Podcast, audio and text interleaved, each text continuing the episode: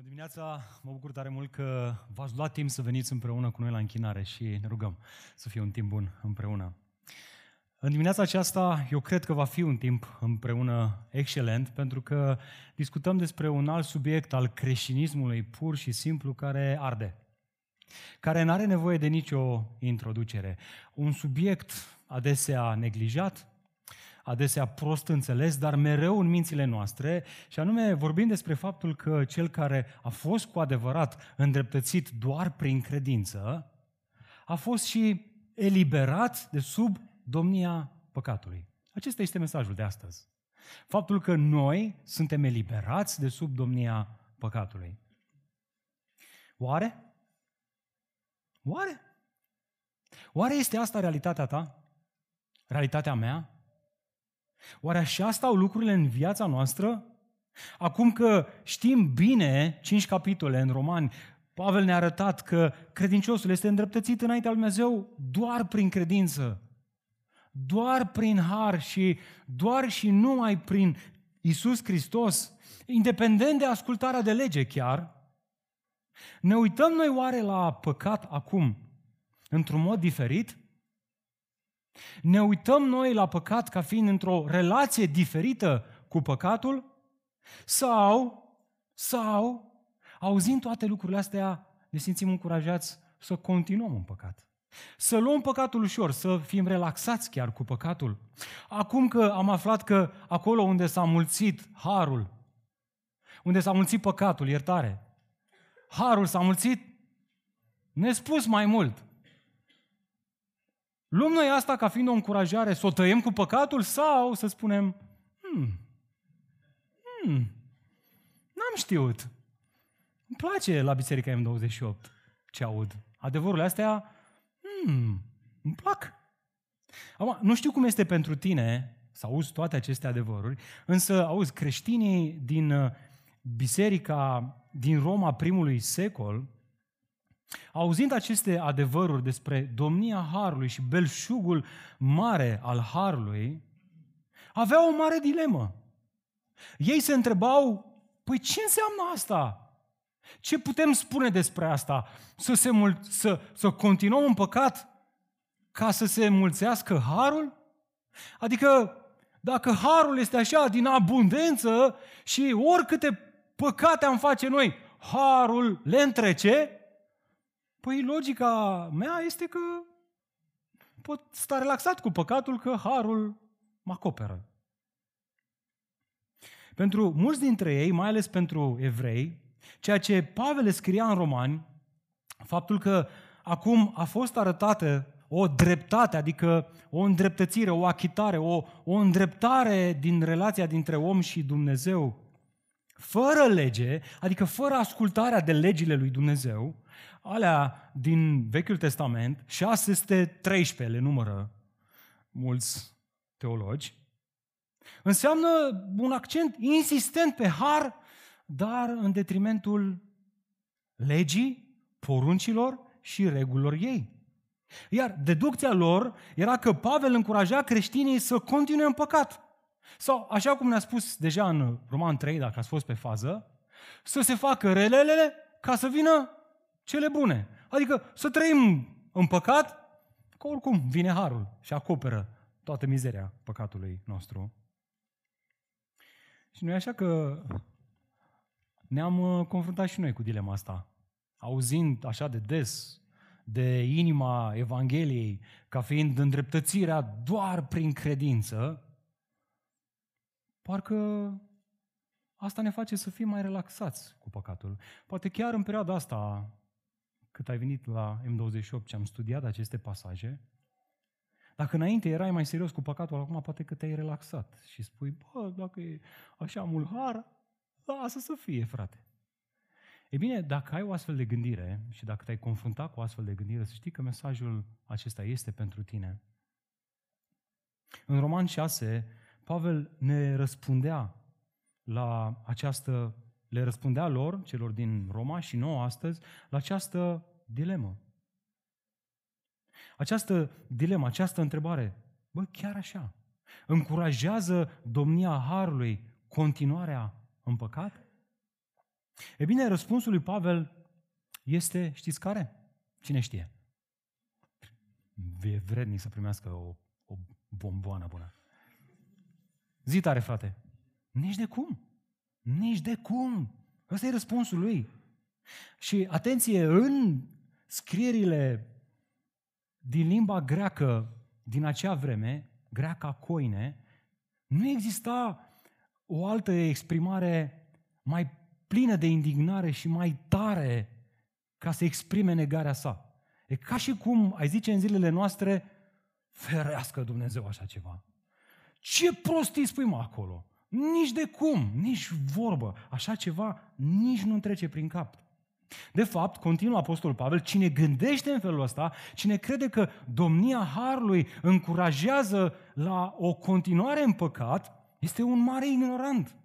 El, el ignoră cele mai de bază adevăruri creștine, cele mai fundamentale, ABC-ul vieții creștine. Iată ideea centrală a acestui mesaj. Dragul meu, o viață creștină relaxată cu păcatul, ascultă cu atenție, nu vine din accentuarea harului în detrimentul ascultării, ci din ignoranța învățăturii despre, îți vine să crezi sau nu, botez și convertire. Adică cele mai de bază lucruri despre credința creștină. Acum, dacă sunteți cu mine deja în Romani 6, vreau să aud și un amin, aș vrea să vă uitați la mine, cu mine la câteva versete. Uitați-vă împreună cu mine versetul 3 mai întâi.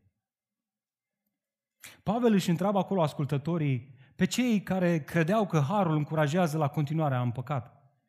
Sau nu știți că? Mai apoi uitați-vă cu mine versetul 6.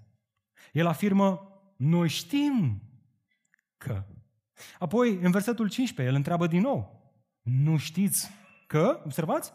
Ca în final, în versetul 17, a doua parte, uitați-vă cu mine și acolo, să afirme că eliberarea de păcat din viața celui îndreptățit prin credință apare doar în viața celor care au ascultat. Mai vedeți asta în text? Mai aveți Biblia deschisă? Uitați-vă acolo. Mă credeți pe cuvânt așa? Dacă zic vreo prostie. Ia uitați-vă. În viața celor care au ascultat din, ce spune, ce spune acolo? Din inimă, de modelul de învățătură căruia i-au fost încredințați. Dragul meu, te rog să asculți asta cu mare atenție. Noul Testament ne învață din nou și din nou că trăirea creștină depinde de învățătura creștină.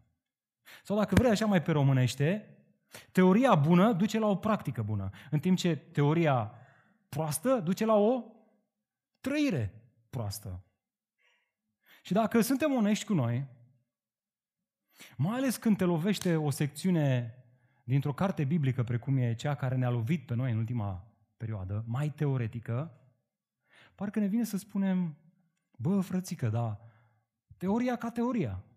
Pe noi, practica ne omoară. Acum nu știu cum e pentru voi, dar pe mine mă omoară și teoria și practica. Și Pavel știe asta, așa că el zice, hai să o luăm de la capăt. Mai întâi teoria, să o credem, să o înțelegem și asta va duce și la practică. Pentru a discuta despre a face, noi trebuie să discutăm mai întâi despre a fi. Și acum, când pui mâna pe ghidul de studiu, cine îl mai are acasă și lucrează cu el? Hm? Bă, puțin rău, puțin rău. Să știți că mai sunt la librărie, luați-vă nu unul de familie, unul de fiecare, de căciulă. Și deschizi. Ce faci într-o carte când deschizi? Te uiți la câte pagini are, nu? Și zici, mamă, ce groază e. Nu, deschizi la cuprins. Ar trebui să deschizi la cuprins. Și zici, unde am ajuns? Păi am ajuns, deci am avut așa, creștinismul în esență și după aia ce am avut? Creștinismul în teorie. Ah, mamă, e cu teoria, cu asta, nu, e greu, e greu. Eu vreau să sar la Roman 12. Vreau să vorbesc despre judecata dintre credincioși. Vreau să vorbesc despre cum să mă raportez la stat. Mai dăm taxe, nu mai dăm taxe dacă statul fură. Furăm și noi sau nu furăm? Vreau să discutăm chestii practice despre viața de credință, despre relația dintre credincioși. Teoria mm, ne omoară. Pavel zice, nu, vă omoară practica pentru că vă omoară și teoria. Și dacă vrei ca o practică bună să se nască în tine, trebuie mai întâi să începi de aici, de la a ști. De asta întrebarea asta nu vine la întâmplare. În tot textul ăsta pe care îl studiem noi astăzi, nu știți? După aia zice, noi știm. După aia zice, nu știm. Băi, ha, Pavele, hotărăște-te. Ei, exact asta e problema, că el era hotărât. Știm, dar nu știm. Adică știm, dar suntem ignoranți cu privire la lucrurile pe care le știm. Sau le știm doar la suprafață, dar nu ne luăm timp să le adâncim.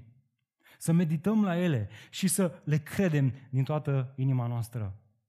Mai exact, deși înțelegem anumite lucruri despre creștinism, cu toate astea, imediat fugim la un soi de moralism, la un fel de religiozitate, la un soi de umanism în care încercăm prin eforturile noastre proprii, prin lista noastră de reguli, prin regulile și poruncile noastre să ne îndepărtăm de păcat. Și Pavel zice, nicio șansă.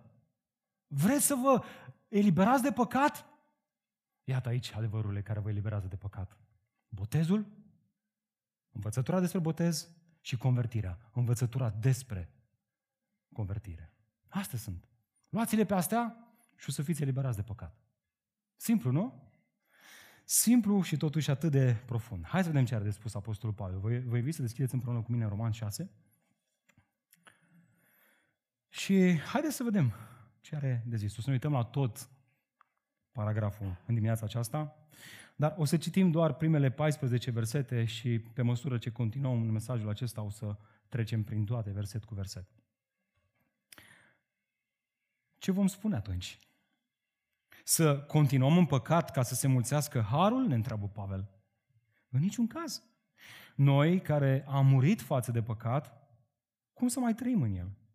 Sau nu știți că toți cei care am fost botezați în Hristos Iisus, am fost botezați în moartea Lui? Noi deci am fost înmormântați împreună cu El prin botezul în moarte, pentru ca așa cum Hristos a fost înviat din morți, prin slava Tatălui, la fel să putem umbla și noi într-o viață înnoită. Căci dacă am devenit una cu El printr-o moarte asemănătoare cu a Lui, vom fi una cu El și printr-o înviere asemănătoare cu a Lui. Noi știm că omul nostru cel vechi a fost răstignit împreună cu El, pentru ca trupul păcatului să fie lăsat fără putere, în așa fel încât să nu mai fim sclave păcatului, căci cine a murit a fost eliberat de păcat. Iar dacă am murit împreună cu Hristos, credem că vom și trăi împreună cu El, știind că odată înviat din morți, Hristos nu mai moare. Moartea nu mai domnește asupra Lui. Căci prin faptul că a murit, El a murit față de păcat. Odată pentru totdeauna. Iar prin faptul că trăiește, El trăiește față de Dumnezeu. La fel și voi. Considerați-vă morți față de păcat și vii față de Dumnezeu în Hristos Iisus. Așadar, ținând cont de toate aceste adevăruri, păcatul să nu mai domnească în trupul vostru muritor, să nu mai ascultați de poftele lui, să nu mai dați păcatului mădularele voastre ca pe niște unelte ale nedreptății, ci dați-vă pe voi înși vă lui Dumnezeu ca pe unii vii dintre cei morți. Și oferiți mădularele voastre lui Dumnezeu ca pe niște unelte ale dreptății. Căci păcatul nu va mai domni asupra voastră, întrucât voi nu sunteți sub lege, și sunteți sub har. Haideți să plecăm capetele să ne rugăm încă o dată. Tată, îți mulțumim în dimineața aceasta pentru textul acesta, pentru capitolul acesta din uh, Romani și uh, vrem, Doamne, să spunem că uneori mintea noastră pur și simplu nu, nu reușește să cuprindă aceste adevăruri. Ni se par greu de înțeles.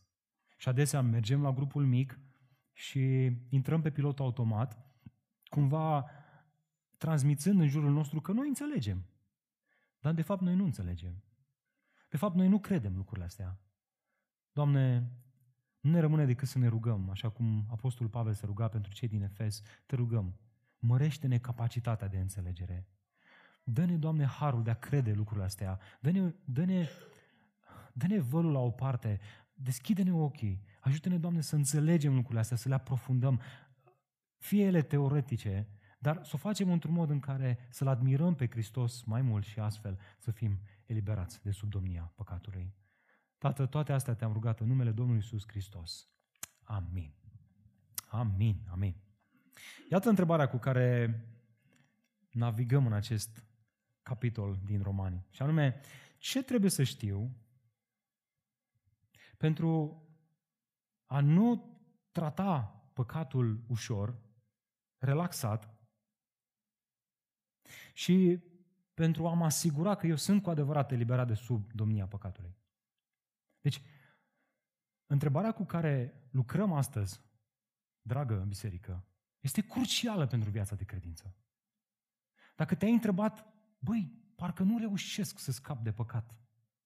Parcă nu reușesc de nicio culoare să mă împotrivesc lui. Parcă sunt prea relaxat în ultima vreme. Aici, în Roman 6, găsim răspunsul la această întrebare. E, e, e pe viață și pe moarte. Așa că roagă-te, Doamne, ajută-mă să înțeleg lucrurile astea. Te rog, mărește-mi capacitatea de înțelegere și dăm harul să cred lucrurile astea. E bine, Pavel răspunde la această întrebare cu două răspunsuri cruciale. Mai întâi, dacă ții notițe, notează-ți asta. Primul lucru și poate cel mai important este nu ignora importanța învățăturii despre botez. Asta e. Uite-te cu mine versetul 1 și 2. Hai bine, și 3. Aveți Biblie deschise? Ce vom spune atunci? Să continuăm în păcat ca să se mulțească harul? În niciun caz. Noi care am murit față de păcat, cum să mai trăim în el? Și acum fiți atenți ce spune Pavel. Sau nu știți, adică sau ignorați, sau nu sunteți conștienți, sau nu băgați de seamă, sau nu înțelegeți că toți cei care am fost, observați cuvântul cheie, botezați în Hristos Iisus, am fost botezați în moartea Lui. Observați răspunsul lui Pavel adresat acuzatorilor săi, care îl acuzau pe Pavel și îl miroseau și îl suspectau. Băi, Pavele, învățătura asta ta ne cam încurajează să trăim în păcat. Răspunsul este, bă, voi sunteți ignoranți cu privire la botezul creștin. Voi, voi nu înțelegeți elementarul. Și imediat vorbește despre botez. Destul de neașteptat pentru cei din Roma. Cu siguranță ei nu se așteptau la asta. Acum asta e presupunerea mea. Mă puteți contrazice, s-ar putea să aveți dreptate. Dar, deși poate pentru ei era neașteptat, acum pentru noi, pentru Biserica M28, este de așteptat și e chiar plăcut să știm că vorbim despre asta, nu așa? Tocmai s-a anunțat că se începe o clasă nouă de botez. Nu? Ați auzit asta? Da? Prin urmare, dacă încă n-ai făcut acest pas, dar îți dorești și ești nesigur, bă, ar trebui, oare n-ar trebui, E bine, ceea ce urmează în acest text și ceea ce urmează la aceste întâlniri, la care sperăm să te înscrii, este fix pentru tine. Ciulește urechile. Dacă ai făcut acest pas, dacă ai fost botezat, poate când erai mic, împotriva voinței tale și, prin urmare, n-ai înțeles mare lucru, sau ai fost botezat pentru că ai vrut tu, dar te-ai dus cu turma de la biserică și te-ai botezat cu toți prietenii tăi și nu știi exact ce înseamnă botezul ăla, și asta este pentru tine, ciulește și tu urechile. Dacă însă ești dintre cei care se tot întreabă, bă, da, cum scapă creștinul de păcat? Tot aici găsești răspuns și tu. Deci ciulește și tu urechile. În esență am spus, haide să ciulim cu toții urechile, este pentru noi toți. Și mai întâi, aș vrea să observăm că Pavel nu vorbește aici despre botezul în apă. Ați sezizat asta? Termenul botez este folosit aici, evident, în sens metaforic. Botezul în cine? În Hristos Iisus. Altfel spus, botezul în apă este mărturia credinciosului publică, înaintea bisericii și a cerului, că a fost botezat în Hristos. Iar logica acestui botez, logica spirituală acestui botez, este răspunsul la cum stă el departe de păcat acum. Da? Și nu este altceva decât faptul că prin credința în Isus, el a fost unit cu Hristos. Asta e logica botezului. Da? Reține asta. Iată logica botezului. Așa cum ne redă Apostolul Pavel aici, și anume unirea credinciosului cu Hristos. Dragul meu, ascultă, dacă ești dacă ești credincios, dacă ți-ai pus credința în Hristos, realitatea asta pe care o descriem acum, pe care o descrie Apostolul Pavel, este și realitatea ta. Ar trebui la final să zici, băi, extraordinar. Wow! Uimitor. Și acum, realitatea este că în Noul Testament ne sunt oferite mai multe metafore care descriu unirea dintre credincioși și Hristos. Spre exemplu, vă mai amintiți, în Ioan 15, Domnul Iisus Hristos însuși folosește metafora viței de vie ca să ilustreze această unire. Tatăl din ceruri este vierul, Hristos este vița de vie și credincioșii sunt mlădițele. Observați? Sunt uniți credincioșii cu Hristos. În 1 Corinteni 12, spre exemplu, Pavel folosește metafora trupului. Iisus Hristos este capul și credincioșii sunt mădularele. Deci credincioșii sunt uniți cu Hristos.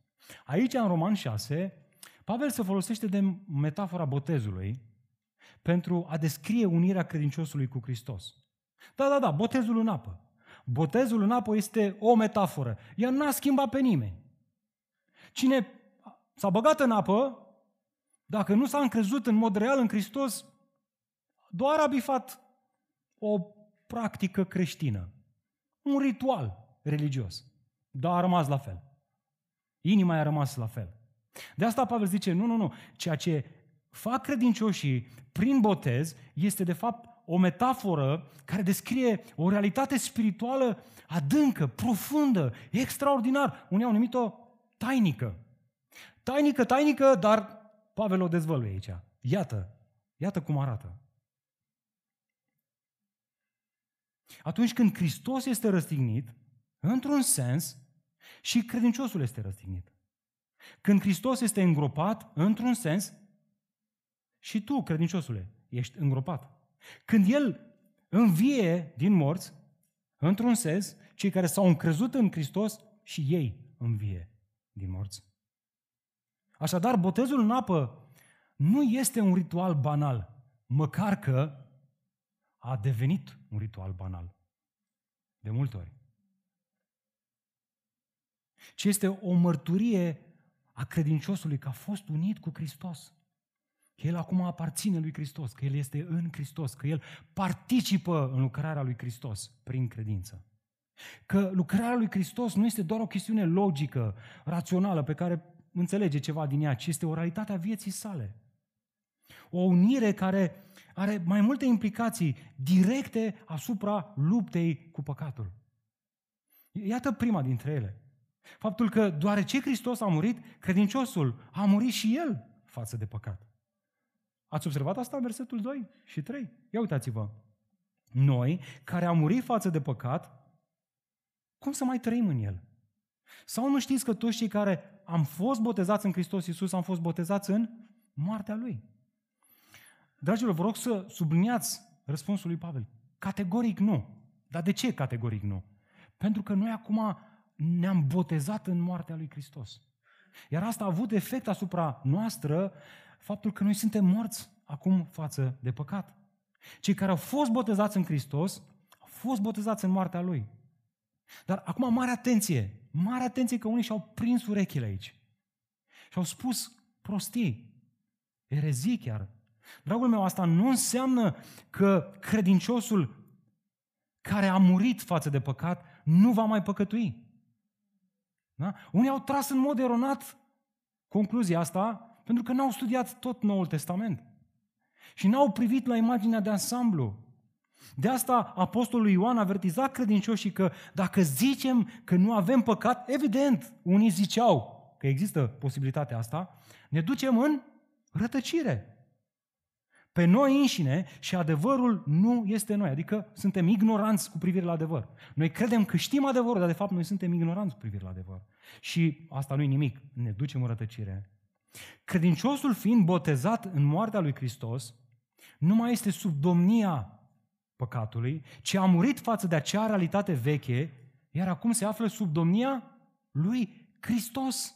Cu alte cuvinte, acum el nu mai este mort în păcatele sale, ci el este mort față de păcatul său. Observați cum se leagă Roman 5 cu Roman 6? Mai știți ce ne-a spus Pavel în Roman 5? Că cei care s-au încrezut în Hristos, ei nu mai sunt sub Adam, primul Adam, prin care a intrat neascultarea și păcatul și moartea în lume, ci ei sunt acum sub Hristos, prin care a intrat neprihănirea și viața veșnică. E bine, cine s-a încrezut în Hristos și astfel a participat la lucrarea asta de răscumpărare, lucrarea asta are efect în viața sa prin faptul că el moare față de păcat, moare față de această realitate sub care s-a născut și este adus acum împreună cu Hristos în această realitate nouă a morții față de păcat. Cu alte cuvinte, el nu mai este mort în păcatele sale, ci este mort față de păcatele sale. Și m-am gândit cum am putea ilustra noi asta. Mă tot gândeam, zic, bă, cum să le înțelegem noi așa mai pe limba noastră? Este ca atunci când te cerți cu un prieten rău de tot, R- dar rău de tot, prieten bun, te cerți rău de tot și pleci de la o întâlnire cu el și spui, bă, știi ceva? Eu din momentul ăsta sunt mort față de persoana asta. Eu nu mai exist, frate, pentru el. Acum, e posibil ca asta să mai întâlnească cu prietenul care s-a certat? Da. E posibil să-i mai audă vocea? Da. E posibil să îi mai ceară lucruri? Da. Dar el a luat o decizie. El a zis, bă, știi ceva? Eu nu mai exist pentru persoana asta. Ei, cam asta se întâmplă și în viața credinciosului. Când s-a încrezut în Hristos, el spune, băi, eu din momentul ăsta nu mai vreau să exist pentru păcat. Nu mai vreau ca păcatul să fie o voce în viața mea. Este asta realitatea ta? Poate fi, dacă te încrezi în Hristos. Poate fi. De asta Pavel continuă. El spune, asta naște următoarea implicație, și anume faptul că deoarece Hristos a înviat, credinciosul are o viață înnoită. Uitați-vă cu mine versetul 4 și 5. Noi, deci, am fost înmormântați împreună cu Hristos prin botezul în moarte. Iată motivul, pentru ca, așa cum Hristos a fost înviat din morți pentru slava Tatălui, la fel să putem umbla și noi într-o viață, ce scrie acolo? Îmbunătățită. Asta scrie? Nu, dragul meu, într-o viață noită. Căci dacă am devenit una cu El printr-o moarte asemănătoare cu lui, vom fi una cu El și printr-o înviere asemănătoare cu a Lui.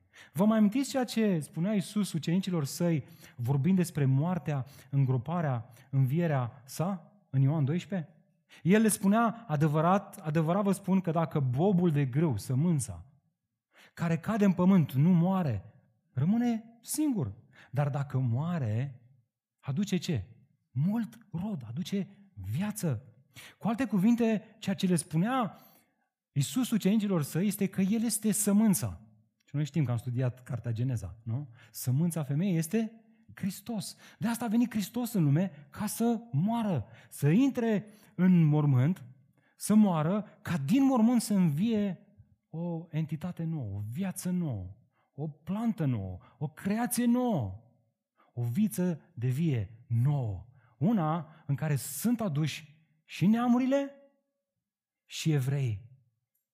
Independent de împlinirea legii, prin credința în Hristos, ei sunt altoiți în Hristos, ei sunt aduși în această vie și nu doar atât. Cei care sunt aduși aici sunt și au parte de o viață nouă. Care este îndemnul acolo când Domnul Iisus Hristos vorbește despre această analogie a viței de vie? Cum putem aduce noi mult rod? Ce spune? Împliniți legea, împliniți lista asta de reguli și o să aduceți mult rod. Asta spune? Ce spune acolo? Cine știe? Rămâneți în viță, în mie și veți aduce, nu puțin rod, mult rod. Haideți să fim sinceri. Câți nu ne-am gândit și chiar ne-am rugat, Doamne, vreau și eu să mă botez. Te rog, ajută-mă să nu mă mai mâni așa tare, să nu mai îmi sară așa mult muștarul, că mă fac de râs. Doamne, te rog, ajută-mă să citesc mai mult din Biblie, ajută-mă să mă rog mai mult, ajută-mă să slujesc mai mult în biserică, ca să mă botez și eu. Ce spune rugăciunea asta? Doamne, stai un pic deoparte, că eu vreau să-ți demonstrez că pot. Dar ajută-mă, dar nu mă ajuta. Că eu mă descurc. Dar tu să mă ajuți. Dar lasă că mă descurc eu. Ca după aia să mă pot botez, boteza și să arăt că sunt un om religios. Nu avem nevoie, frate. Nu are nimeni nevoie de așa ceva. E plină lumea asta de religiozitate. Creștinismul nu e despre asta. Creștinismul e despre încredete în Hristos, agață-L pe Hristos, crede în Hristos, iubește-L pe Hristos, admiră-L pe Hristos, închină-te lui Hristos și o să vezi, viața ta va fi altfel. Asta e creștinismul. Asta e creștinismul. Despre asta vorbește Hristos aici, despre faptul că prin unirea, prin participarea la ce a făcut Hristos, noi nu avem o viață îmbunătățită, și o viață înnoită. Și da, e adevărat că după aia vezi un progres în viața credinciosului. Dar asta ca și efect al înnoirii vieții sale. Ori asta îl conduce pe Pavel la următoarea implicație. Căci întrebarea este cum se întâmplă asta, nu? Bă, cum se întâmplă asta? Cum scapă, mă, credincioșii de ei, de egoismul lor? E bine, răspunsul vine în continuare. Deoarece Hristos a fost răstignit, asta are implicații. Implicații directe în viața celor care s-au încrezut în Hristos. Și anume faptul că credinciosul are și el vechea natură crucificată. Uitați-vă cu mine în versetele de la 6 la 11.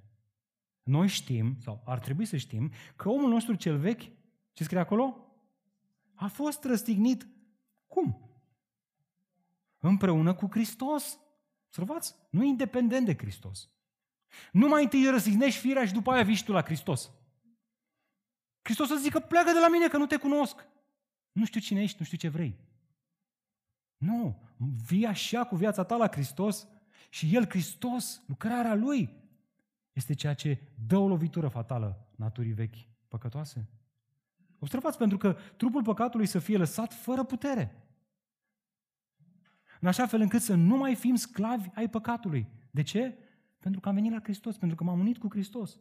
Căci cine a murit a fost eliberat de păcat. Iar dacă am murit împreună cu Hristos, credem că vom și trăi împreună cu El. Știind că, odată înviat din morți, Hristos nu mai moare. Moartea nu mai domnește asupra Lui.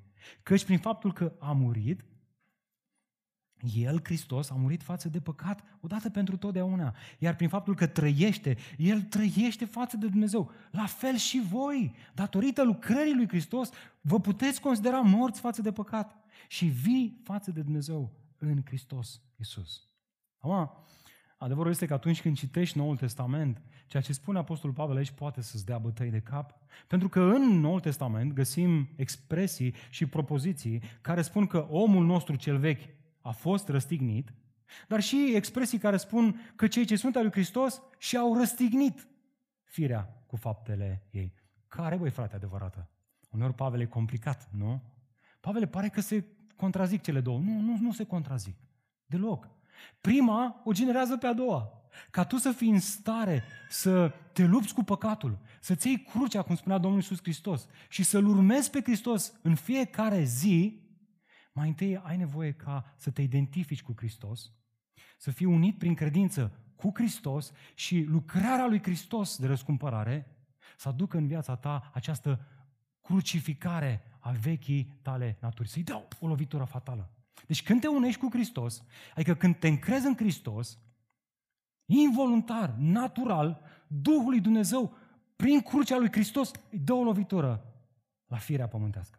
Cine e mă firea asta pământească?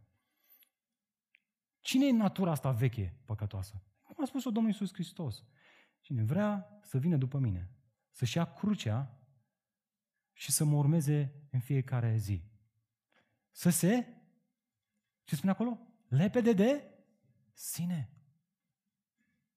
Asta e creștinismul. O lepădare de sine. O lepădare a eului.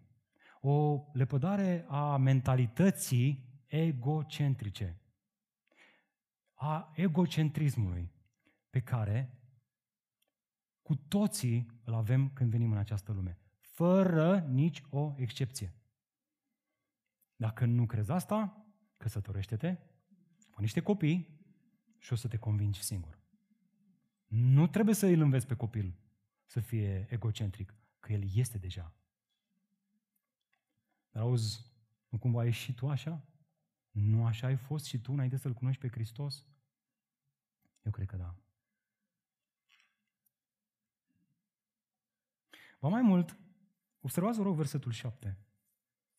Această lovitură despre care vorbeam nu are doar o dimensiune spirituală, am zice noi, subiectivă, ci are și o dimensiune legală, obiectivă. Căci Pavel nu folosește în original acolo în versetul 7, eliberat de păcat. Dacă aveți nouă traducere, aveți o notă de subsol acolo. Ci el folosește un cuvânt în limba greacă care ar trebui să traducă ceea ce spune Pavel acolo, ați fost justificați, îndreptățiți de păcat. Altfel spus, cine a murit împreună cu Hristos a fost îndreptățit de păcatul său prin credința în crucificarea lui Hristos. Adică acolo pe cruce, Hristos a luat asupra sa păcatele noastre și a făcut ispășire de păcate. Iar acum, cel care s-a încrezut în Hristos nu mai este dator păcatului. Datoria a fost plătită, a fost ispășită, a fost achitată. Și vedeți, asta chiar o putem înțelege în viața noastră de zi cu zi. nu e așa? Când ai o datorie la cineva, mai mărișoară, și persoana aia spune, bă, mă ajut și pe mine să mutăm mobila? Poți tu să-i spui nu? Hm? Când ai datorie la bancă și n-ai plătit de vreo două, trei de zile și te notifică banca, vino să stăm de vorbă. Poți tu să spui nu? Te duci că Trige. Zici, mamă, frate, vin ăștia și mi-au chestii, îmi pun opri pe salariu, cine știe ce mai fac. Da? E bine, când te-ai eliberat de datoria aceea, ei da banii, ce simți? Puf, eliberare, frate. Și acum zice, auzi, poți să mă ajungi tu? Băi, nu știu, vedem. Nu am nicio datorie față de tine. Dacă vreau, vin, dacă nu, nu. Sunt liber. Asta spune. Asta spune aici Hristos. Asta ne învață Pavel. Că atunci când te-ai unit cu Hristos, a primit natura veche o lovitură, natura veche a fost crucificată și plata păcatului a fost achitată. Prin urmare, tu nu mai datorezi nimic păcatului. Dragul meu, ești tu conștient de realitatea asta în viața ta de zi cu zi, când păcatul îți bate la ușă și zice, hai să facem asta. Spui tu, băi, nu știu care-i treaba, nu știu ce ești așa tupeist. Hristos a plătit, a achitat, nu am nicio datorie față de tine. Sunt liber de sub condamnarea și autoritatea ta E bine, asta îl conduce pe Pavel la ultima implicație a unirii credinciosului cu Hristos, a logicii botezului, care este de fapt concluzia unirii noastre cu El. Și anume faptul că deoarece Hristos a realizat această răscumpărare prin moartea și învierea sa, credinciosul acum se poate, dragul meu, împotrivi tiraniei păcatului. Asta e ideea pe care o spune el aici. Uitați-vă cu mine versetul, versetele de la 12 la 13. Mai aveți bile deschise? Bun. Ia fiți, fiți atenți. Așadar, deci concluzie. Ținând cont de ce am spus până acum, păcatul să nu mai domnească în trupul vostru muritor. Ca să nu mai ascultați de poftele lui. Ca să nu mai dați păcatului mădularele voastre ca pe niște unerte ale nedreptății, ci dați-vă pe voi înși vă lui Dumnezeu ca pe unii vii dintre morți și oferiți mădularele voastre lui Dumnezeu ca pe niște unelte ale dreptății. Observați cât de viu portretizează păcatul Apostolul Pavel aici este prezentat ca un rege care, ca un stăpân, ca un rege care, care stă pe un tron malefic și domnește și cere ascultare, ca ochiul lui Sauron cu orcile alea din Lord of the Rings. Și toată lumea ascultă, toți acolo roboței. Cam așa este și omul care este și se află sub domnia păcatului. Vine păcatul, hai să fim sinceri, Vine păcatul și nu poți să-i spui nu. Asculți de el. Domnește asupra ta. Pune presiune. Comandă ascultare și te cheamă sub domnia lui. Ca un tiran care cere omului să-și folosească trupul în tot felul de scopuri meschine și destrăbălate, precum beția, curvia, necurăția, patima, poftarea, homosexualitatea, lăcomia, masturbarea, pornografia, bârfa și câte și mai câte nenorociri și alte nelegiuiri. Prin urmare, singura cale ca omul să-și dorească și să poată să se răzvătească împotriva domniei păcatului este unirea sa prin credință cu un alt stăpân, cu Domnul Isus Hristos. E bine, mulți din biserica din Roma ar fi agreat cu ceea ce spune Apostolul Pavel până aici ei ar fi spus, da, mă, așa este. Da, mă, categoric, da. Isus face asta. Trebuie să ne încredem în Isus. Doar prin Isus se poate face asta. Dar după aia ar spune ei, da, da, și legea. Da, Hristos, dar și poruncile ei, și regulile ei. Și auzi, tot era împrejur. Și auzi, sărbătorile. Și lista nu se mai termina. Să observați că Pavel nu fuge la o listă de reguli, în niciun fel. Pentru că el în versetul 14 afirmă clar și răspicat. Uitați, căci păcatul, ținând cont de această unire cu Hristos, păcatul nu va mai domni asupra voastră, pentru că ați fost eliberați prin Hristos de sub domnia Lui, întrucât, ce scrie acolo? Voi nu sunteți sub lege, ci sub har. Vedeți, unii, unii recunosc că mântuirea este doar prin credință, independent de lege și independent de poruncile ei. Dar apoi spune ei, pentru sfințire avem nevoie de legea lui Dumnezeu, că ea ne arată păcatul și ea ne îndrumă spre neprihănire. Și Pavel zice, n-ați înțeles nimic. N-ați înțeles nimic. Harul belșug al lui Hristos, belșugat, abundent al lui Hristos, nu doar că ne aduce o decizie de iertare, dar ne dă și o putere de a ne rupe de păcat. Harul în sine. De asta Apostolul Pavel aici în Roman 6 ne spune că trebuie să murim față de păcat ca să putem să fim eliberați de sub păcat. Și apoi în capitolul 7, duminica viitoare, vom vedea, noi chiar trebuie să murim față de lege. Mm. De ce? A spus Apostolul Pavel foarte clar în 1 Corinteni 15, când scria, boldul morții este păcatul. Da. Dar puterea păcatului este? Cine știe? Legea. Dar, plin de bucurie, zice, mulțumiri fi aduse lui Dumnezeu care ne dă victorie prin cine? Prin Domnul Isus Hristos. Încep prin har, continui prin har.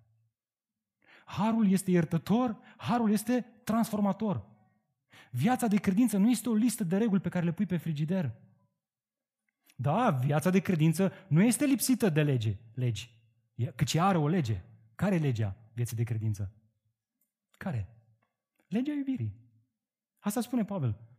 El zice, eu cu cei fără lege mă por ca unul care sunt fără lege, măcar că sunt sub legea lui Hristos. Adică legea iubirii. Iubește-L pe Dumnezeu din toată inima ta și asta va aduce eliberare de sub domnia păcatului. Nu-L iubi pe Hristos din toată inima ta și o să continui să te bălăcărești în păcat, chiar dacă vei farda în religiozitate trăirea ta, ca nimeni să nu te prindă. Dar tu în continuare ești același, același om. Poate o variantă îmbunătățită, dar Hristos și Pavel și ucenicii vorbesc despre o viață noită, nu îmbunătățită. Dragul meu, este asta realitatea în vieții tale? Te trezești tu de dimineață cu dulceața gloriei lui Hristos în gură, în minte? Sau te trezești, bă, trebuie să, astăzi trebuie să dovedesc, trebuie să... Cel care aleargă la porunci și reguli pentru a înfrunta domnia păcatului, el nu face altceva decât pretinde că poate să fie mai bun ca Adam. Adam ăsta a avut și el o singură poruncă și a încălcat-o. Eu n-aș face așa ceva. Cine aleargă la legi, el nu face altceva decât să pretindă că e mai, mai tare decât cei care au trăit în poporul Israel. Gândiți-vă. Câți ani au trăit oamenii ăștia sub legea lui Dumnezeu și n-au reușit să o împlinească? Cine face asta este un arugant, un mândru, un om care crede că prin puterile sale se poate separa de păcat. Dragul meu, motivul pentru care nu luăm păcatul în serios nu constă în faptul că nu avem suficiente reguli. Băi, ăștia de la M28, mă, prea liber așa, mă, nu știu ce cu ei. Bă, să se pună mai multe reguli pe ei. Să vină la timp, la biserică. Să... Poți să faci asta. Dar vei produce religiozitate. Nu creștinism pur și simplu. De fapt, este asta o tehnică, mă gândeam acum. Lași lucrurile libere să-i vezi pe aia care sunt cu adevărat credincioși. Frate, trebuie să vin la grupul mic? Nu știu. Tu ce zici? Păi eu cred că nu trebuie. Ok. Descurcă-te de unul singur. Dacă crezi că poți să fii în Hristos și să nu fii altoit în vița de vie cu celelalte modulare, înseamnă că tu citești altă Biblie. Biblia mea scrie că dacă sunt în Hristos, sunt împreună cu alții. Hristos este capul, eu sunt doar un mădular dintre mai multe mădulare. Nu pot să fiu o insulă, trebuie să fiu pe o peninsulă. Trebuie să fiu cu cei răscumpărați, cu credincioșii. Băi, frate, nu știu, adevărurile astea chiar sunt extraordinare, dar eu tot nu înțeleg. Pavel face ce face, că se întoarce la har. Pare că pe mine harul ăsta mă cam, mă cam împinge spre a continua în păcat. Înspre a lua lucrurile ușor. Care e mecanismul? Cum, cum stăm departe de păcat până la urmă? E bine, a doua parte a capitolului 6 ne răspunde într-un mod mult mai practic. Ce trebuie să știu pentru a trata serios păcatul și pentru a experimenta această eliberare de sub domnia lui, nu în al doilea rând, nu în ultimul rând, nu ignora importanța învățăturii despre convertire. Uitați-vă cu mine versetele de la 15 până la 16. Și atunci, să păcătuim pentru că nu suntem sub lege? Pavel anticipează că întrebarea a rămas în capul acuzatorilor. Pavel, nu ne-ai răspuns la întrebare. Ce faci tu, ce ne faci, că ne învârzi, ne ocolești, ne zăpăcești, dar tu tot la har ajungi. Ce să facem? Să continuăm în păcat? Că nu mai suntem sub lege, ci sub har? Și răspunsul lui Pavel este identic. În niciun caz. Doamne ferește așa ceva. Nu știți că atunci când vă oferiți pe voi înși vă sclavi cuiva ca să-l ascultați, sunteți sclavii celui de care ascultați? Schimbă metafora. De la botez la relația dintre sclav și stăpân. Fie ai păcatului, care duce la moarte, fie ai ascultării, care duce la dreptate. Observați? Pavel reia întrebarea cititorilor săi și îi răspunde încă o dată cu aceeași vehemență. Nici de cum. În mod cert, Harul lui Dumnezeu nu încurajează credinciosul să continue în păcat. Nu la întâmplare apare din nou întrebarea asta. Nu știți? Altfel spus, deși acum cunoașteți învățătura despre botez, mai e ceva ce s-ar putea să ratați, motiv pentru care nu reușiți să stați departe de păcat. Și anume, ceea ce teologii au denumit teologia sau doctrina convertirii. Sună pompos, nu? Așa, mai pe românește, e vorba despre o întoarcere. Asta e ideea convertirii. O întoarcere de la domnia păcatului la domnia cui? A lui Hristos. Asta e ideea. Adică aici sunt robul păcatului, aici sunt robul lui Hristos. Dacă într-adevăr tu ți-ai pus credința în Hristos și ai fost unit cu Hristos în răstignirea, moartea și învierea lui Hristos, asta se va vedea și va putea fi testat și validat și evaluat prin faptul că te-ai întors de la păcat, nu mai consider păcatul Domnul tău, ci la Hristos. El este acum Domnul tău. Asta este logica convertirii, dacă vreți. Și anume, ascultarea de Hristos. Ascultarea de Hristos, pentru că îl iubesc pe Hristos și am legea iubirii scris acum în inima mea, mă face să stau de departe de păcat. Nu legea, nu regulile, nu alte mecanisme. Alea poate că vor restrânge oarecum păcatul în viața mea, dar voi rămâne aceeași persoană. Prin urmare, hai să vedem care este logica convertirii. Am văzut logica botezului. Care e, domne, logica convertirii? Că și cele două se leagă una de celelalte. Mai întâi, Pavel ne oferă aici principiul în versetul 16, și anume, principiul este cât se poate de simplu. Predarea față de cineva duce la robia față de persoana respectivă. Uitați-vă cum e versetul 16. Nu știți că atunci când vă oferiți, vă predați pe voi înși vă sclav cuiva ca să-l ascultați, sunteți sclavii celui de care ascultați? Fie ai păcatului care duce la moarte, fie ai ascultării care duce la dreptate. Și acum trebuie să recunoaștem că metafora asta pe care o folosește Pavel aici ne poate da mari bătăi de cap nouă astăzi, dar nu și celor din Roma a primului secol. Pentru ei, metafora asta era extrem de relevantă pentru că la Roma, în capitala Imperiului, era plin de sclavi. La cât cuceriseră ei, câte națiuni cuceriseră ei, cu armatele lor, cei mai buni oameni pe care îi găseau pe acolo erau aduși la Roma și de, îi făceau sclavi. Era plin de sclavie. Plin de sclavi. Meseria de doctor, meseria, meserii de care nu vine să crezi, erau realizate de sclavi. Dar situația climatul social-politic era groaznic. Ascultați. Majoritatea celor născuți liberi sau care erau eliberați, unii reușeau să se elibereze, se aflau la limita supraviețuirii. Vorbim de o perioadă din istoria Romei când doar 7% din populație atingea vârsta de 60 de ani. Știți cine erau ăștia 7%? Elita de la Roma. Ba mai mult, o treime din copii mureau înainte de a împlini un an și jumătate, iar jumătate din ei înainte de a împlini cinci ani. Nu mai zi de mame care mureau pentru că nu aveau parte de ajutorul necesar la naștere.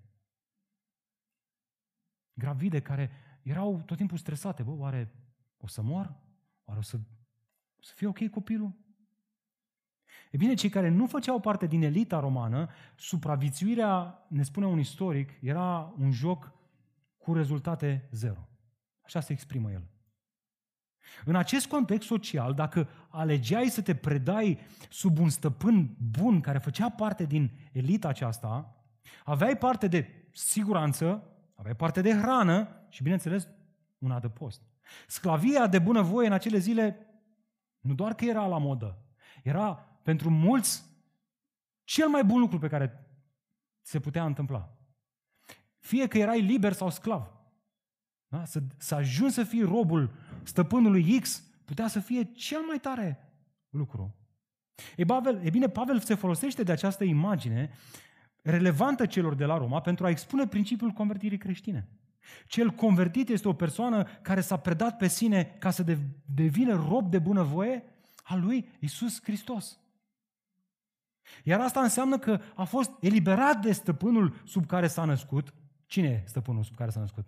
Păcatul, că ne naștem sub Adam, și a devenit robul neprihănirii, pentru că are acum un alt stăpân.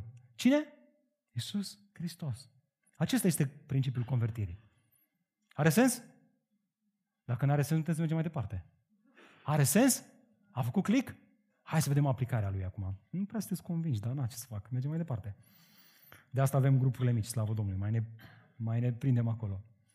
Iată aplicarea acestui principiu. Și anume, robia este o încântare. Robia față de Hristos. Ia uitați-vă cu mine versetele de la 17 la 18.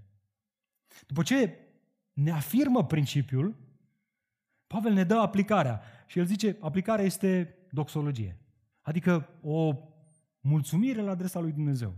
Dar mulțumiri fie aduse, lui, fie aduse lui Dumnezeu, pentru că deși erați sclave ai păcatului, ați ascultat din inimă de modelul învăță, de învățătură căruia i-ați fost încredințați și ați fost eliberați de păcat. Ați devenit sclavi ai dreptății. Observați că pentru apostol a fi rob de bunăvoia lui Hristos nu era o corvoadă. Nu era o chestiune de genul, băi, am fost rob ai păcatului și acum am ajuns rob al lui Hristos. Bă, ce nasol, nu mai scap o dată de robia asta. Nu, nu, nu. Pentru ele era o bucurie. Era o ocazie de a, de a se lăuda și de a mulțumi lui Dumnezeu. De ce? Din două motive. Mai întâi, pentru că fiind ales de Dumnezeu ca rob al său, astfel a scăpat de vechea sclavie. Și asta este ceva ce cei din Roma înțelegeau foarte bine și nouă astăzi ne e greu să înțelegem. Ascultați, un rob, un rob, un, scla, un stăpân bun în zilele acelea avea o listă de cereri de la mai mulți oameni liberi și de la mai mulți oameni care erau sclavi ai unor altor stăpâni să devină sclavii acestui stăpân. Ei, ei știau, băi, ca să scap de nenorocitul ăsta, care mă pune să fac nenorocirile astea, trebuie să schimb stăpânul. Care-s mă stăpânii buni pe aici, pe la Roma? Păi ăla, ăla, ăla, ăla. Și făceau solicitări. Acum, pe cine credeți că alegeau acești stăpâni? Pe oricine? Nu, frate. Pe aia sănătoși, ca să nu bage bani în reparații, pe aia care aveau dinți în gură, că nu ca aia care erau, erau fără dinți și erau bolnavi, care aveau mușchi, care arătau bine, etc., etc., etc. E bine, Pavel se gândește, pe cine a ales Hristos? Veniți la mine toți cei trudiți și împorvorați.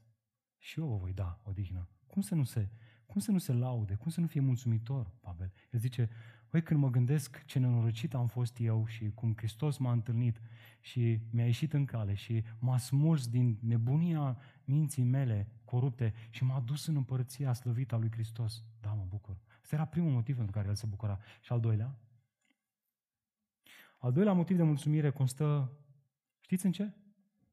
În mesajul creștin, în adevărul creștin, în învățătura sănătoasă creștină. Cu alte cuvinte, am putea spune că schimbarea asta de domnie are o latură subiectivă.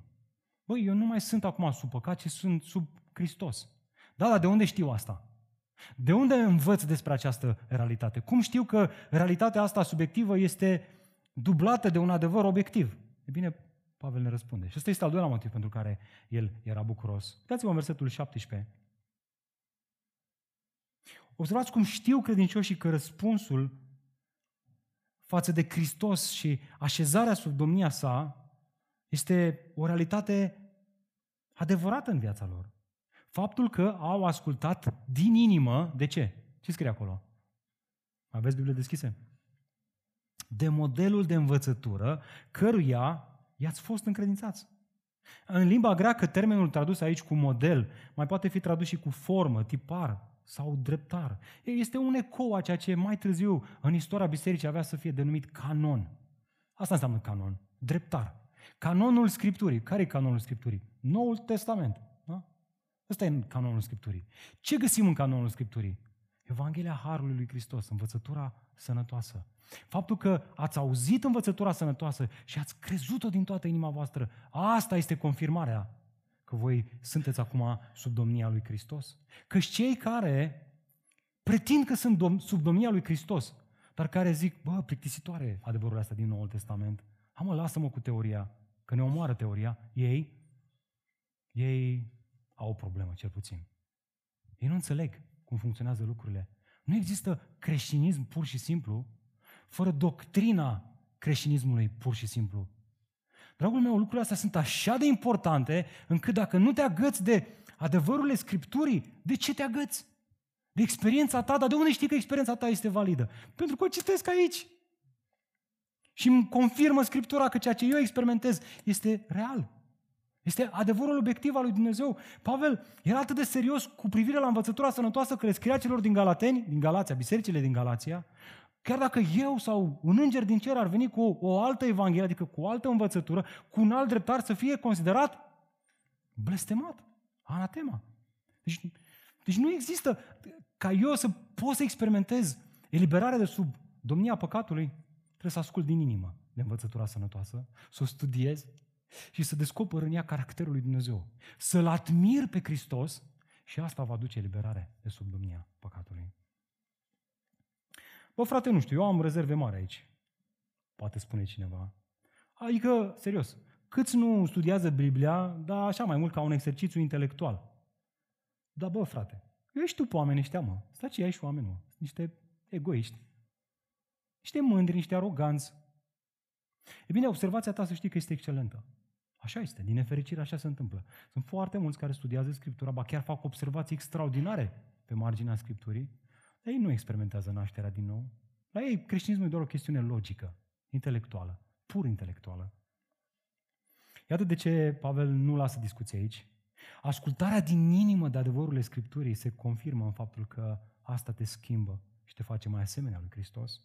Iată așadar ce transmite această analogie. Și anume faptul că ambele robii nu sunt statice, ci progresează, evoluează. Asta e ideea. Uitați-vă cu mine versetul 19. Pavel zice, vorbesc în felul oamenilor, adică Păi, vorbesc mai pe limbajul vostru. Fac apel la tot felul de metafore pe care voi le cunoașteți ca să înțelegeți niște adevăruri profunde. Mie îmi place de Pavel. Eu zic, Doamne, îți mulțumesc pentru oameni ca Pavel, că așa înțeleg și eu. Că eu cu teoria mai greu. Dacă nu-mi dai ilustrații, mamă, dintr-o dată înțeleg. Cam așa face și Pavel aici. Păi, din cauza neputinței voastre v-am dat metaforele astea două. Și uite, uite ce înseamnă. Așa cum v-ați dat mădulare să fie sclave ale necurăției și fără de legii, spre fără de lege, tot așa acum dați-vă mădulare ca sclave ale dreptății, spre sfințire. Cei din Roma înțelegeau foarte bine analogia asta. Cine era sclavul unui stăpân delicvent, era și el forțat să împlinească tot felul de nelegiuiri și spurcăciuni, unor chiar sexuale. Mă, v-ați uitat voi la măcar un serial, nu? Din ceva Imperiul Roman. Da? Îți închizi ochii. Ce, ce, în ce destrăbălare. Nu poți să te uiți, efectiv. Sper că simți asta. Nu puteai ca sclav să zici, bă, eu nu mă bag. Nu mă bag, eu stau neutru aici cu mințel. Trupul tău, ca și sclav, se afla la dispoziția stăpânului tău. Dacă stăpânul spunea dreapta, dreapta. Indiferent ce însemna dreapta. E bine, cel care devenea robul unui stăpân bun, scăpa de sub domnia stăpânului vechi și obiceiurile toxice care erau în casa aia și acum era adus într-o împărăție nouă cu obiceiuri noi. El încă se mai lupta, încă mai avea niște tendințe în viața lui. Dar acum, pentru că era, nu mai era în casa aceea, nu mai era sub autoritatea acelui stăpân, era acum sub autoritatea lui Hristos și putea să, să se schimbe. Putea să privească la stăpânul său, care avea un caracter bun, prin contrast cu stăpânul precedent, și să zică, băi, uite cum face stăpânul, el nu face șmecherii financiare. Bă, uite ce face stăpânul ăsta, e bun cu sclavii săi. El nu-și înșeală nevasta. Și privind la el spuneai, băi, da mă, asta e calea mă, băi, ce extraordinar. Și privind la el, apărea în tine obiceiuri noi, care erau în asemănare cu noul tău stăpân. Bine, asta s-a întâmplat și în creștin. Sau ar trebui să se întâmple în creștin. El îl admiră pe Hristos. Cel care n-a deschis gura împotriva celor care îl acuzau. Care nu s-a revoltat. Care a fost smerit. Care a fost... Te uiți la Hristos, citești Evangheliile și îl, și îl vezi pe Hristos și zici, băi, băi, ce extraordinar este omul ăsta. Este extraordinar, pentru că El este Dumnezeu întrupat. Și privind la El și studiind lucrarea Lui de răscumpărare, moartea, învierea și semnificația acestor lucruri, asta te schimbă. Te schimbă. Nu te lasă la fel. De asta spune Pavel aici că robia păcatului produce fără de legi spre fără de lege. Azi un fum, mâine nu mai, nu mai merge tot cu un fum. Trebuie o țigară. Mâine o țigară, poi mâine țigara aia, frate, se duce imediat. Trebuie un pachet. Mâine un pachet. Băi, hai să băgăm și altceva în, în țigara asta, că nu mai își face efectul. Hai să băgăm niște cannabis, hai să băgăm niște... Și tot așa. Hai să fim serioși. Păcatul care astăzi te mulțumea, mâine nu te mai mulțumește. Nu este static, nu este neutru. Asta e ideea. Tot la fel, cei care s-au încrezut în Hristos și îl studiază pe Hristos, ei au o relație cu Hristos care duce înspre sfințire. Ați văzut asta în text? O dreptate spre sfințire. Și asta ne conduce la următorul lucru, și anume faptul că aici avem și un paradox. Știți care este acela? Faptul că credinciosul este rob de bunăvoie și totuși eliberat. Observați asta? Uitați-vă cu mine versetele de la 20 la 22. Căci atunci când erați sclave ai păcatului, erați liberi în ce privește dreptatea. Adică nu aveți nicio treabă cu dreptatea. Dreptatea nu avea vreun, vreo influență în viața voastră. Era separați de ea. Și ce roade aduceți atunci? Roade de care acum, când vă aduceți aminte, vă face să roșiți, să vă rușinați. Pentru că sfârșitul acestor lucruri este moartea. Însă acum, fiind eliberați de păcat și devenind sclavi al lui Dumnezeu, rodul pe care îl aveți este spre sfințire, iar sfârșitul este viața veșnică. Cu alte cuvinte, Pavel compară aici cele două robii și ne arată că cele două robii sunt total diferite.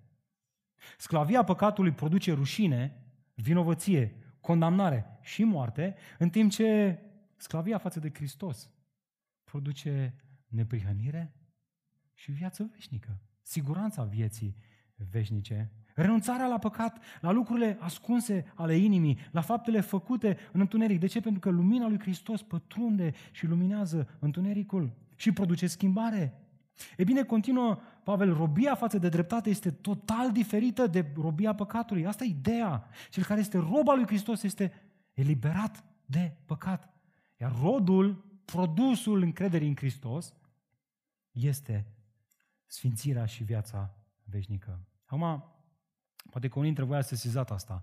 Când studiez roman capitolul de la 1 la 5, ai impresia că Apostolul Pavel sare de la îndreptățirea prin credință la viața veșnică.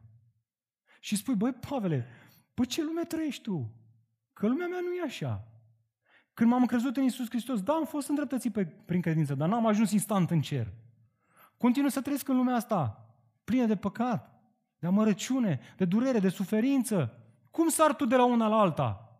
E bine, Pavel în Roman 6 ne spune că nu, nu, el nu sare de la una la alta. El e conștient că între justificarea prin credință și glorificarea sfinților se află un progres, o perioadă de ucenicie, de creștere în har, de asemănare în Hristos, care niciodată nu va ajunge la perfecțiune decât în ziua în care Hristos se va arăta și atunci într-o clipită vom fi făcuți asemenea Lui. Până atunci, uite așa mergem.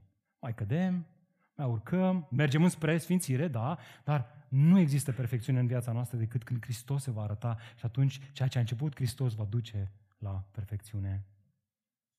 Iată concluzia. Concluzia este clară și ar trebui să fie clară pentru noi, și anume faptul că există o antiteză fundamentală. Versetul 23.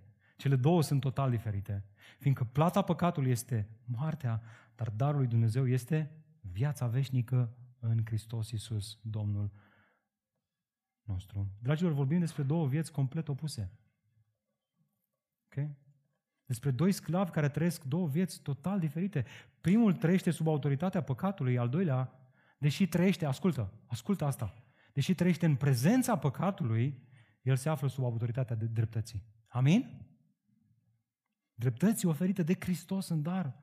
Pe primul așteaptă moartea, pe al, doi, pe al doilea viața veșnică. Prin urmare, convertirea este un schimb radical de domnii. Cel care pretinde că s-a încrezut în Hristos și prin asta pretinde că a fost unit cu Hristos. Cel care dă, botez, dă, dă mărturie prin apa botezului, ar trebui să se vadă în viața lui că acum este sub o alt, altă stăpânire. Și de la lună la lună, de la an la an, ar trebui să se vadă în viața lui o creștere, o asemănare împreună cu Hristos. Credinciosul, fiindcă îl iubește acum pe Isus, deși continuă să trăiască în prezența păcatului, deși adesea păcătuiește, el urăște păcatul. De ce? Pentru că acum are un gust pentru neprihănire care face păcatul în viața lui să fie amar. De ce Paul Washer spunea atât de frumos și clar? Citez, chiar și cel mai matur sfânt se va lupta cu spiritul lumesc și apatia față de Dumnezeu.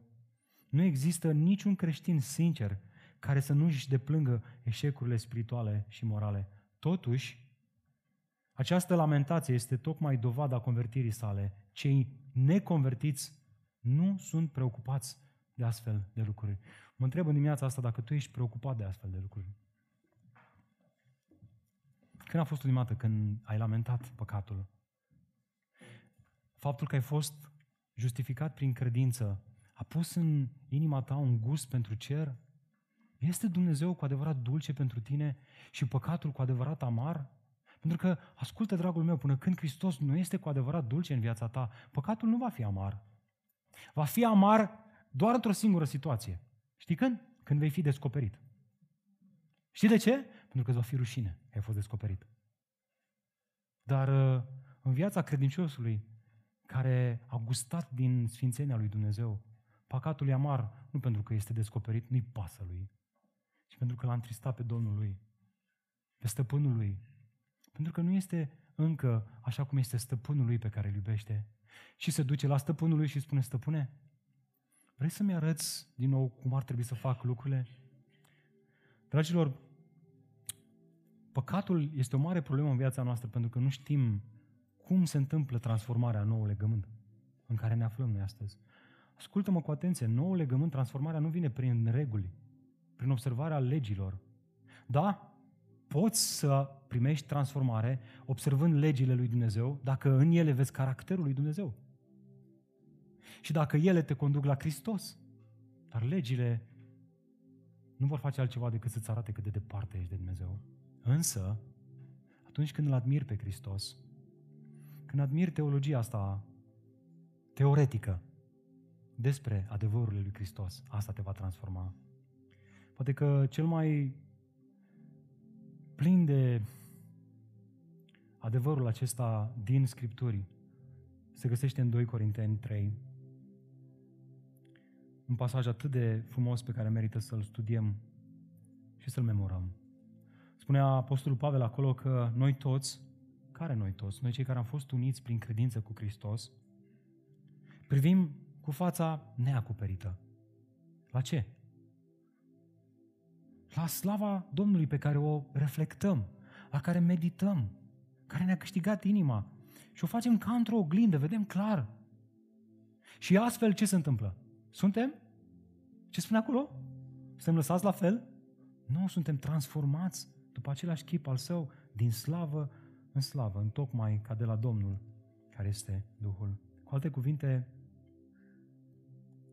dacă în ultima vreme te-ai relaxat cu păcatul și ești născut din nou, asta e lucru pe care trebuie să-l faci. Privește la Hristos mai mult. Știu, știu, știu, știu, știu, e nebună viața asta în București. Oare nu de multe ori este nebună pentru că ne-am făcut-o cu mâna noastră să fie nebună? Alergăm ca nebunii să ne împlinim așa multe lucruri în viața asta și prea puțin să medităm la gloria